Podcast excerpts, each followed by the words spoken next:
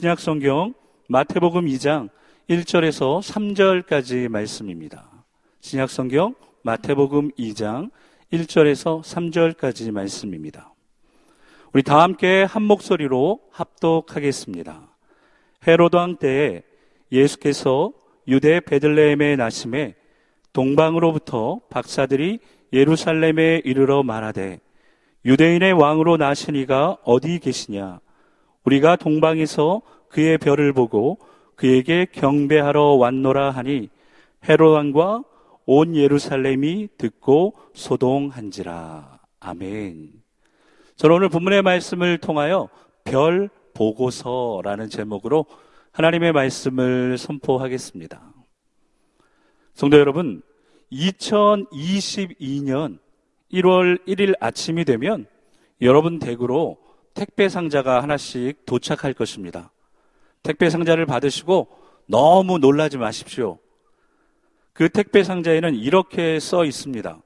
나이 한 살, 반품 절대 불가, 꼭 본인에게 전달 바랍니다.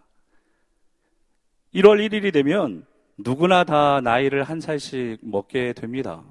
어릴 때는 빨리 어른이 되고 싶어서 떡국을 몇 그릇씩 먹었던 적도 있었습니다. 그런데 지금은요, 이 나이 한 살 택배 상자를 백 목사님 집에 몰래 놓고 오든지 이 목사님 드리고 싶은 그런 심정입니다. 어느 날 제 딸 원희가 저에게 이렇게 물어봅니다. 아빠는 몇 살이세요? 이렇게 물어보더라고요. 큰 딸이 아빠 나이도 모른다라는 생각에 조금 섭섭한 생각이 들어서 원희에게 이렇게 말했습니다. 원아, 너는 15살이나 되어서 아빠 나이도 몰라? 그랬더니 원희가 저에게 이렇게 대답합니다. 아빠, 저 17살이에요. 저는 당황하고요. 황당하고 충격을 받았습니다. 아, 벌써 원희가 17살이 되었구나. 더 많이 함께 해주고 더 많이 사랑해 줘야겠다. 시간이 정말 빨리 지나가는구나. 이런 아쉬움과 후회가 몰려왔습니다. 성도 여러분은 2021년을 돌아볼 때 가장 아쉬웠던 점이 무엇입니까? 2021년 한 해를 뒤돌아보면서 우리가 가장 아쉬워해야 할 것은요, 우리의 삶이 매일매일 하나님의 인도하심을 받고 또 하나님 주신 말씀대로 순종하며 살았어야 하는데 그렇게 살지 못한 것을 우리는 이 시간 깨달아야 합니다. 하나님의 인도하심을 받고 말씀대로 순종하며 살아왔다면 오늘 우리의 삶에는 후회와 아쉬움이 없기 때문입니다. 그래서 오늘 하나님께서는요, 우리의 삶을 인도하시는 하나님의 은혜와 하나님의 역사가 얼마나 크고 놀라운지를 말씀하길 원하십니다. 헤로드 왕이 유대를 다스리고 있을 때 예루살렘에 큰 소동이 일어났다. 성경은 그렇게 우리에게 말씀하고 있습니다. 그 이유는 동방에서 온 박사들 때문이었습니다. 동방 박사들은요, 놀라운 별을 발견합니다. 그리고 그 별이 메시아의 탄생을 알린다는 것을 알게 됩니다. 그래서 동방 박사들은 그 별을 따라 먼 길을 온 것입니다. 그러니까 예루살렘에 큰 소동이 일어난 이유는요. 동방 박사들이 유대인의 왕으로 태어난 아기 예수를 만나러 왔기 때문이었습니다. 지금 동방 박사들의 말을 듣고 있는 헤롯 왕은요. 기가 막히는 상황입니다. 내가 왕인데 왕이 태어났다니 기가 막힐 수밖에 없는 상황입니다. 그래서 헤롯 왕은요. 조용히 이 소동을 잠재우려고 합니다. 그런데 저는 오늘 본문을 읽으면서 이해가 좀 안 되는 것이 있었습니다. 그것은 어떻게 동방 박사들은 별을 보고 메시아 탄생을 알게 되었을까요? 동방 박사들은 다른 나라 사람들인데 유대인의 왕이 태어난 것이 뭐 그리 중요한 일이라고 그 먼 길을 찾아왔을까요? 성도 여러분들은 어떻게 생각하십니까? 이 동방 박사들은요, 다니엘의 후학들이라고 볼 수 있습니다. 바벨론 포로에 잡혀간 다니엘이요, 메시아 탄생 사건을 후학들에게 가르쳐 주었기 때문입니다. 우리 다니엘서 9장 25절 말씀 함께 읽겠습니다. 시작. 그러므로 너는 깨달아 알지니라. 예루살렘을 중건하라는 영이 날 때부터 기름 부음을 받은 자, 곧 왕이 일어나기까지 일곱 이래와 예순두 이래가 지날 것이요. 아멘. 다니엘은요, 본인이 하나님께 들은 바대로 그렇게 후학들에게 이것을 가르친 것입니다. 동방 박사들은 오랜 시간을 이방 땅에서 살았지만 이 땅의 구원자이신 예수 그리스도가 태어날 것을 말씀을 통해 배웠고 말씀 그대로를 믿었기 때문에 믿는 말씀 그대로 행동한 것입니다. 사랑하는 성도 여러분, 오늘 이 자리에 있는 또한 오늘 이 예배를 드리는 모든 성도 여러분은 언제나 하나님의 말씀을 배우고 배운 말씀 그대로를 믿고 믿는 말씀 그대로를 행할 수 있기를 예수 그리스도의 이름으로 축복합니다. 그것이 복된 삶이기 때문에 그렇습니다. 또한 민수기 24장 17절 말씀을 보시면요. 발람이 이런 예언을 합니다. 또 함께 읽겠습니다. 시작. 내가 이스라엘의 먼 미래를 바라보노라. 야곱에게서 한 별이 나오며 이스라엘에서 한 왕이 일어나. 아멘. 하나님은 이방 선지자였던 발람을 통하여 또 놀라운 말씀을 주십니다. 온 세상의 구세주이시며 만왕의 왕이 이 땅에 태어날 것을 예언하여 주셨습니다. 야곱에게서 한 별이 나오며 이스라엘에서 한 왕이 일어나. 우주 만물을 창조하신 하나님께서는요, 그 말씀대로 정말 별을 통하여 동방 박사들을 오늘 인도하고 계신 것이었습니다. 우리 함께 동영상을 잠깐 보도록 하겠습니다. 하늘에 아름답게 빛나는 별 우리에게 말해주네 세상을 구원할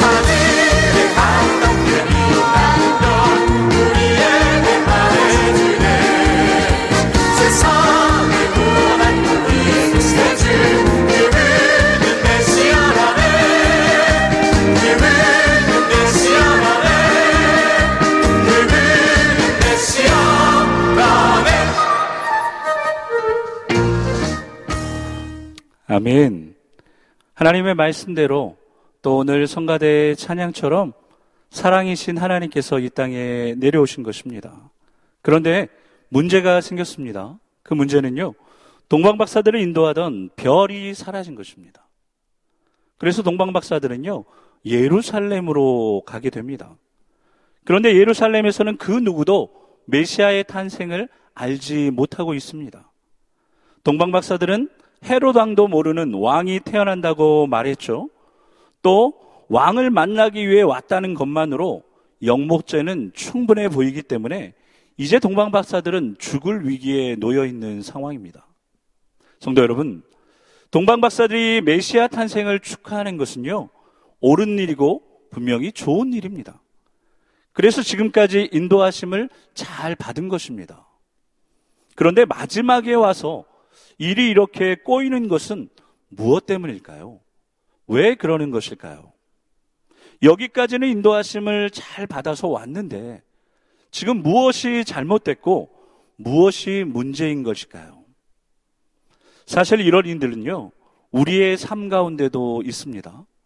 바르게 살려고 노력했고 또한 선하게 잘 살아온 것 같은데 우리의 인생에 갑자기 어려운 일들을 만날 때가 있습니다. 목표를 향해 열심히 살아왔는데 앞길을 막, 앞길이 막히는 일들도 있습니다. 여러분은 어떻게 생각하십니까? 바르게 살려고 노력했고 또 선하게 살아온 사람들이 어려움을 당하거나 앞길이 막힐 때 어떻게 해야겠습니까? 오늘 하나님께서는요, 동방박사를 통하여 그 이유를 말씀해 주십니다. 동방박사들은요, 지금까지 별의 인도하심을 잘 따라왔습니다. 그런데 갑자기 별이 사라집니다. 그때 동방 박사들은요, 기다려야 했습니다. 동방 박사들은 하나님의 기다림의 훈련을 통과해야 했습니다. 하나님이 다시 일하실 때까지 기다리는 법을 배웠어야 했습니다. 그런데 동방 박사들은 어떻게 한 줄 아십니까? 자신들의 경험과 자신들의 생각으로 판단합니다. 우리 마태복음 2장 1절 말씀 다시 한번 읽도록 하겠습니다. 시작. 헤로드 왕 때에 예수께서 유대 베들레헴에서 나심에 동방으로부터 박사들이 예루살렘에 이르러 말하되 아멘. 성도 여러분 말씀을 잘 보셨습니까? 예수님은 유대 베들레헴에서 태어나시는데요. 동방 박사들은 어디로 갔습니까? 예루살렘으로 갔습니다. 동방 박사들이 유대 베들레헴이 아닌 예루살렘으로 잘못 온 이유는요. 그들의 선입관과 편견 때문이었습니다. 동방 박사들은요. 왕이 태어난다면 왕의 도시인 예루살렘에서 태어나는 것이 당연하다라고 생각한 것입니다. 그런 선입관을 가지고 있었던 것입니다. 그래서 별이 사라졌을 때 하나님의 일하심을 기다려야 했는데 자신들의 선입관과 그리고 자신들의 생각을 가지고 베들레헴이 아닌 예루살렘으로 잘못 가게 된 것입니다. 성도 여러분, 하나님의 말씀보다 앞설 수 있는 것은 아무것도 없는 줄로 믿습니다. 왜 그런 줄 아십니까? 하나님의 말씀보다 사람의 판단이 앞서면 잘못되기 때문입니다. 하나님의 일하심보다 사람이 먼저 앞서면 실수하기 때문에 그렇습니다. 제가 이것을 좀 더 쉽게 설명해 보겠습니다. 만약에 하나님을 숫자로 표현하면 1이라고 표현합니다. 그리고 사람을 숫자로 표현하면 0이라고 표현을 합니다. 자, 하나님이 앞서가시고 내가 뒤따라가면 숫자가 어떻게 표현되겠습니까? 1, 0이 되는 거죠. 쉽게 말하면 10이 됩니다. 그런데 반대로 하나님보다 내가 앞서가면 숫자가 어떻게 표현되겠습니까? 0, 1이 되는 것입니다. 0, 1이. 잘 보십시오. 점점 어려워집니다. 우리 가정이 이제 하나님을 따라간다고 한번 생각해 보십시오. 우리 가정이. 저희 가정을 예로 설명하면 저와 그리고 하나님 다음으로 사랑하는 제 아내 그리고 하나님이 주신 원, 현 이렇게 총 4명이 저희 가족입니다. 저희 가정이 하나님을 따라가는 가정이 된다고 하면요. 숫자가 어떻게 됩니까? 하나님이 앞장서 가시니 1. 그리고 저희 4명의 가족이 하나님을 뒤따라가니 0, 0, 0, 0 이렇게 붙이면 많이 되는 거죠. 그런데 반대로 저희 가정이 하나님보다 앞서가면 숫자가 어떻게 되겠습니까? 0, 0, 0, 0, 1이 되죠. 표현하면 0.0001이 되는 것입니다. 성도 여러분, 어떻게 하시겠습니까? 여러분은 여러분이 앞장서가는 인생을 살아가시겠습니까? 하나님 따라가는 인생이 되겠습니까? 또한 오늘 예배를 통하여 우리 가정이 하나님을 따라가는 가정인가 다시 한번 점검해 보셔야 하는 것입니다. 하나님이 앞장서셔야 합니다. 사람이 앞장서서는 안 되기 때문입니다. 실수하고 어리석은 일을 하게 되기 때문입니다. 동방 박사들도 마찬가지였던 것입니다. 내 경험과 내 판단을 내려놓고 동방 박사들이 조금만 기다렸다면 그 하나님의 기다림의 훈련을 통과했다면 여러분 어떤 일이 일어나게 되는지 아십니까? 우리 마태복음 2장 9절 말씀 함께 읽겠습니다. 시작.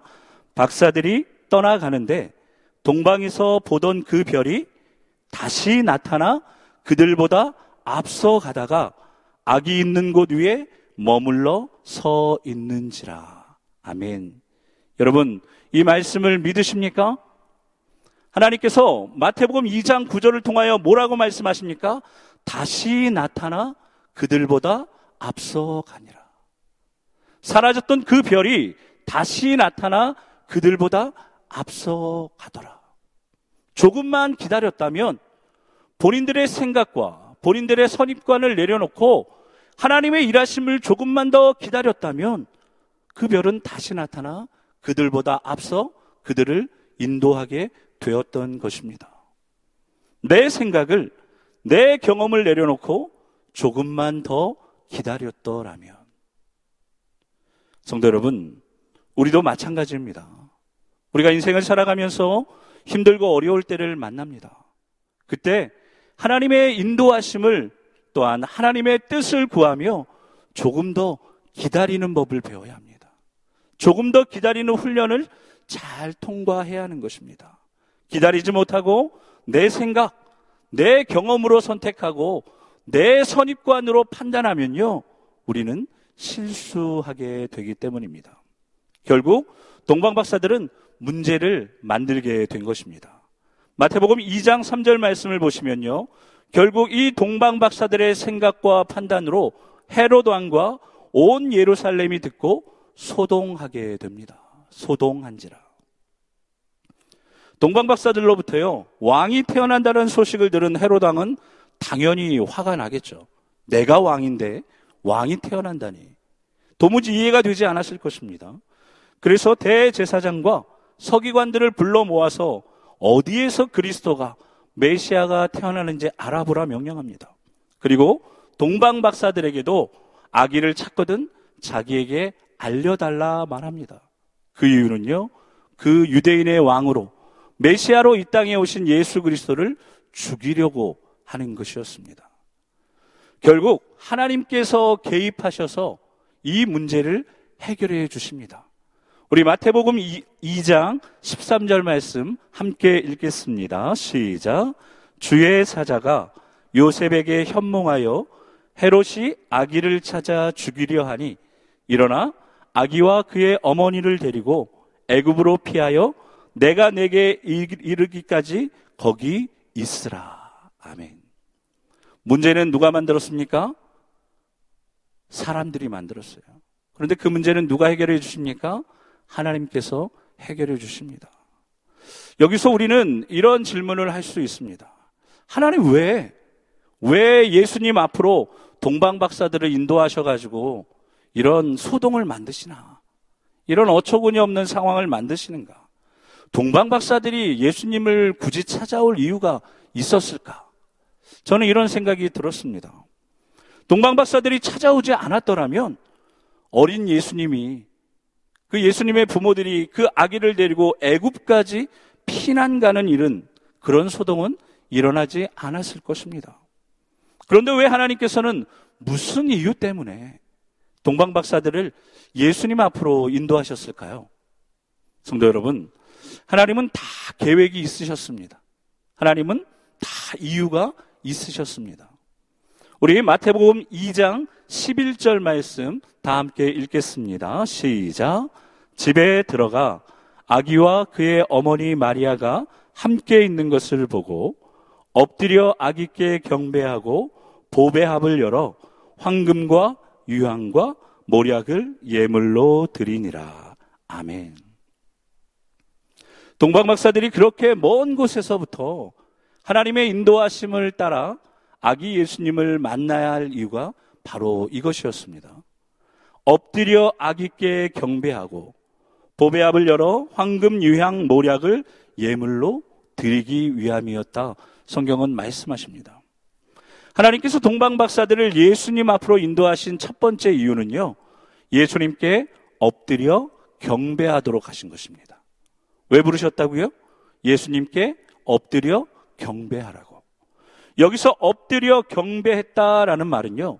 무릎을 꿇고 허리를 굽히는 동작을 이야기하는 것입니다. 무릎을 꿇고 허리를 굽히는 동작.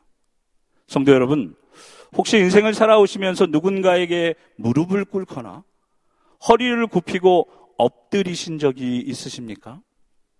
이 행동은, 이 행동들은요, 중요한 의미가 있습니다. 무릎을 꿇고 허리를 굽혀 엎드리는 행동은요, 나의 자존심을 다 내려놨습니다. 이런 표현이 됩니다. 나의 모든 권리를 포기하고 당신을 인정하고 단, 당신을 존중합니다. 라는 의미가 되기 때문입니다. 오늘 동방박사들은요, 왕으로 오신 예수 그리스도 앞에서 자신들이 할 수 있는 최고의 존경을 포용, 표, 어, 행동으로 나타내고 있는 것입니다. 무릎을 꿇고 허리를 굽히고 엎드려 경배한 것입니다. 메시아 되신 예수 그리스도 앞에서 우리가 해야 할 행동이 무엇임을 보여줍니까? 무릎을 꿇고 내 자존심을 내려놓고 허리를 굽히고 그분을 인정하며 엎드려 경배하는 것, 그분만을 존경하는 것이 오늘 우리가 해야 할 행동임을 동방 박사들을 통하여 하나님은 우리에게 보여주고 계신 것입니다. 예수 그리스도 앞에서 우리가 예배할 때, 우리가 찬양할 때, 우리가 경배할 때 어떻게 해야 하는지를 하나님께서는 동방 박사들을 통하여 이미 본을 보여주신 것입니다. 또 하나님께서 동방 박사들을 예수님 앞으로 인도하신 두 번째 이유는요. 예수님께서 왜 이 땅에 오셨고 이 땅에서 어떤 사역을 하실 것인지를 보여주시려고 하신 것입니다. 보여주시려고. 동방 박사들이요. 예수님께 드린 것은 황금, 유향, 모략 이 세 가지였습니다. 이 예물들은 그 당시에 아주 귀하고 소중한 것들이었고요. 또한 의미가 있는 것이었습니다. 황금은요, 불변하는 속성을 가진 금속으로서 영원하신 왕, 영원하신 왕 예수 그리스도를 상징합니다. 그리고 유향은요, 죄 많은 우리를 위하여 하나님께로 나아가는 길을 만들기 위해, 길을 여시기 위해 제사장으로 오신 예수님을 표현하는 것이었습니다. 그리고 마지막 모략은요, 예수님께서 십자가에서 우리의 죄를 위하여 죽으시고 또한 말씀대로 부활하실 것을 상징하는 것이었습니다. 성도 여러분, 동방 박사들이 예수 그리스도께 무릎을 꿇고 또한 허리를 숙이고 엎드려 경배하며 또 가장 귀한 것을 드리며 헌신했을 때 어떤 일이 일어났는지 아십니까? 우리 함께 마태복음 2장 12절 말씀 함께 읽겠습니다. 시작. 그들은 꿈에 헤로데게로 돌아가지 말라 지시하심을 받아 다른 길로 고국에 돌아가니라. 아멘. 하나님께서는요, 동방 박사들에게 피할 길을 알려주십니다. 예수 그리스도의 나심을 하나님의 말씀대로 믿고 또한 그 앞에 인정하며 고백했던 그 동방 박사들에게 피할 길을 알려주시고 그들을 가장 안전하게 돌아갈 수 있도록 책임져 주신 것입니다. 오늘 저와 여러분의 삶도 동방 박사의 삶처럼 하나님의 약속이 이루어지는 현장에 증인으로 서 있을 수 있기를 예수 그리스도의 이름으로 축복합니다. 그 증인으로 서 있는 자리가 어떤 자리입니까? 예배하는 자리예요. 말씀이 선포되고 선포된 말씀이 이루어지는 그 자리, 그 바로 예배의 자리에 저와 여러분이 항상 서 있어야 될 줄로 믿습니다. 그때 어떤 일이 일어납니까? 하나님께서 책임져 주시는, 피할 길을 열어주시는 귀한 역사가 일어나게 됩니다. 인생의 문제나 가정이, 어, 가정에 어려움이 있을 때 하나님께서 피할 길을 알려주시고 안전하게 인도하시는 은혜는 예배하는 자에게 하나님을 인정하는 자에게 하나님 앞에 가장 귀한 것을 드리는 자에게 나타나게 되는 줄로 믿습니다. 이것을 기억하셔야 합니다.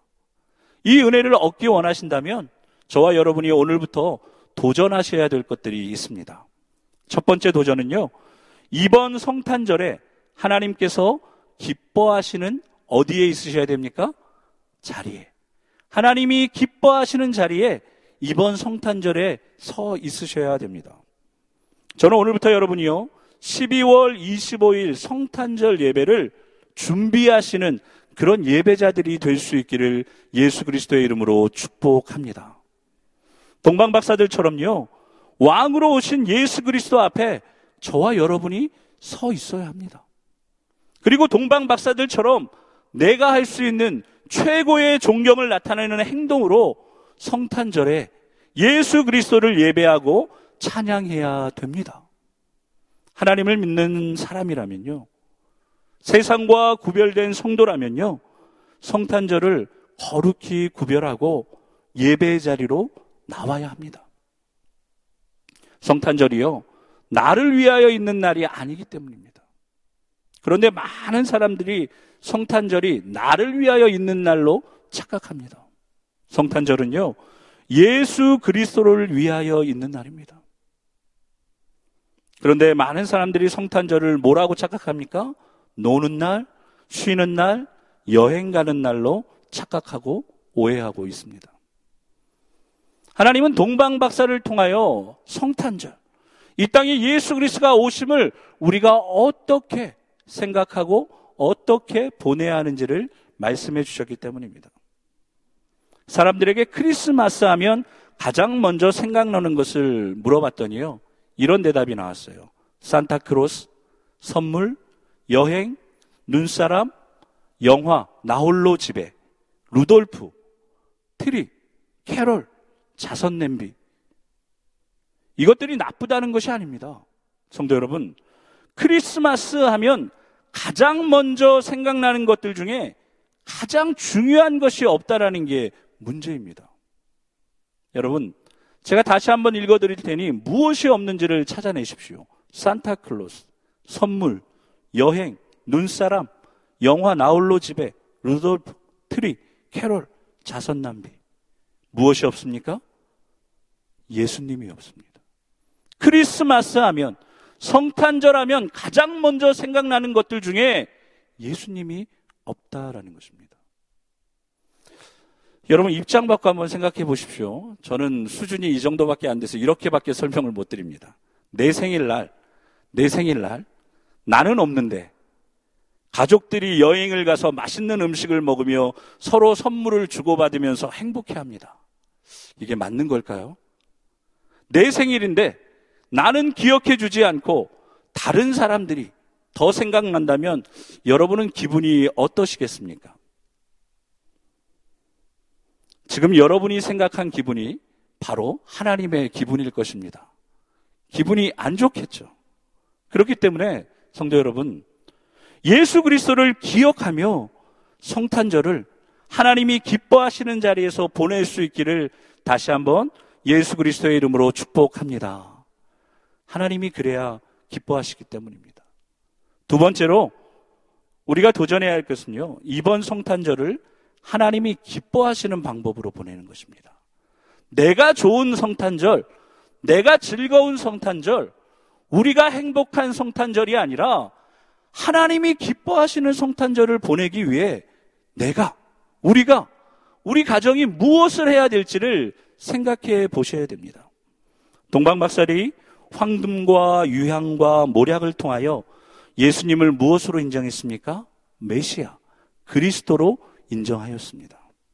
우리도 예수를 그리스도로 인정하심으로 내 안에 가장 귀한 것, 또 내 삶에 가장 귀한 것, 우리 가정에 가장 귀한 것을 예수님께 드려야 하는 것입니다. 내가 예수 그리스도를 영원하신 나의 왕으로 인정한다면 무엇을 드려야 될까? 지금부터 기도하시면서 준비하셔야 됩니다. 예수님께서 하나님과 나와의 막힌 담을 허무시고 새로운 길을 열어주신 영원한 제사장이심을 인정한다면 나는 하나님 앞에 무엇을 드려야 할까 고민하셔야 됩니다. 이런 믿음의 고백이 담겨 있는 그 예물, 그 시간, 그 장소를 하나님 앞에 드릴 때 하나님이 기뻐하시기 때문입니다. 그렇기 때문에 오늘 이 예배를 통하여 저와 여러분이 해야 할 것은 크리스마스까지, 성탄절까지 기도로 준비하는 것입니다. 나를 위하여 이 땅에 오신 나의 왕 예수 그리스도, 나의 죄를 위하여 십자가에서 죽으시고 하나님과의 막힌 담을 허무시고 새로운 길을 열어주신 제사장 되신 예수 그리스도, 나를 위하여 이 땅에 오시고 죽으시고 부활하시고 승천하신 그 예수 그리스도를 기억해야 하는 것입니다.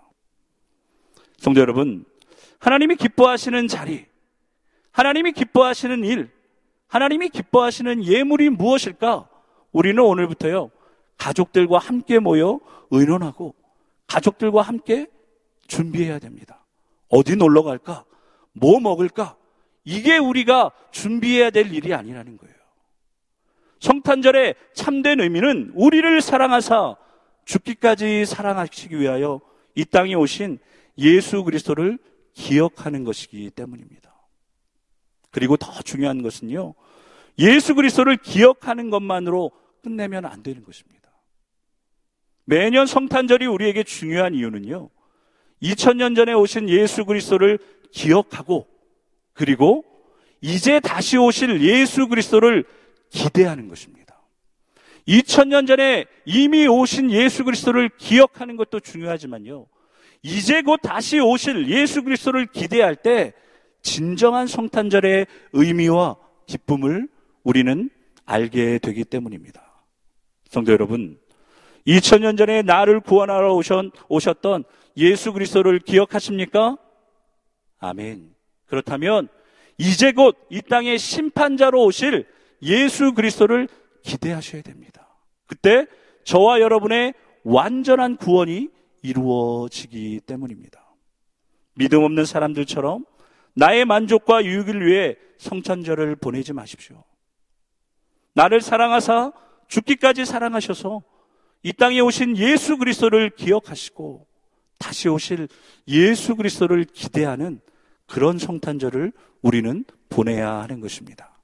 그렇게 이번 성탄절을 믿음으로 준비하시고 구별하여 지키심으로 예수님께 경배하시고 또한 예수님의 사랑을 어렵고 힘든 사람들에게 나타내십시오. 예수님의 사랑을 전하십시오. 그래서 다시 오시는 예수 그리스도 앞에서 잘하였다 칭찬받는 저와 여러분이 될 수 있기를 우리 모든 가정이 될 수 있기를 우리 펠로십 교회가 될 수 있기를 예수 그리스도의 이름으로 축복합니다. 아멘. 기도하겠습니다. 하나님, 하나님께서 동방 박사들을 통하여 예수 그리스도 앞에 왜 동방 박사들을 인도하셨는지 그 이유를 알게 하시고 우리에게 허락하신 이번 성탄절을 통하여 우리가 하나님의 사람답게 세상 속에서 구별된 성도답게 이번 성탄절을 하나님이 기뻐하시는 자리에서 하나님이 기뻐하시는 방법으로 온전히 이 땅에 우리를 사랑하심으로 오신 예수 그리스도를 기억하고 이제 다시 오실 예수 그리스도를 기대하며 예수님께 경배하고 그 예수님의 사랑을 세상 속에 나타내며 살아갈 수 있는 우리 모두가 될 수 있도록 이 시간 성령의 충만함으로 우리의 마음을 움직여 주시고 우리의 마음을 새롭게 하여 주시옵소서. 그렇게 역사하실 하나님을 찬양하며 예수 그리스도의 이름으로 기도드렸습니다. 아멘.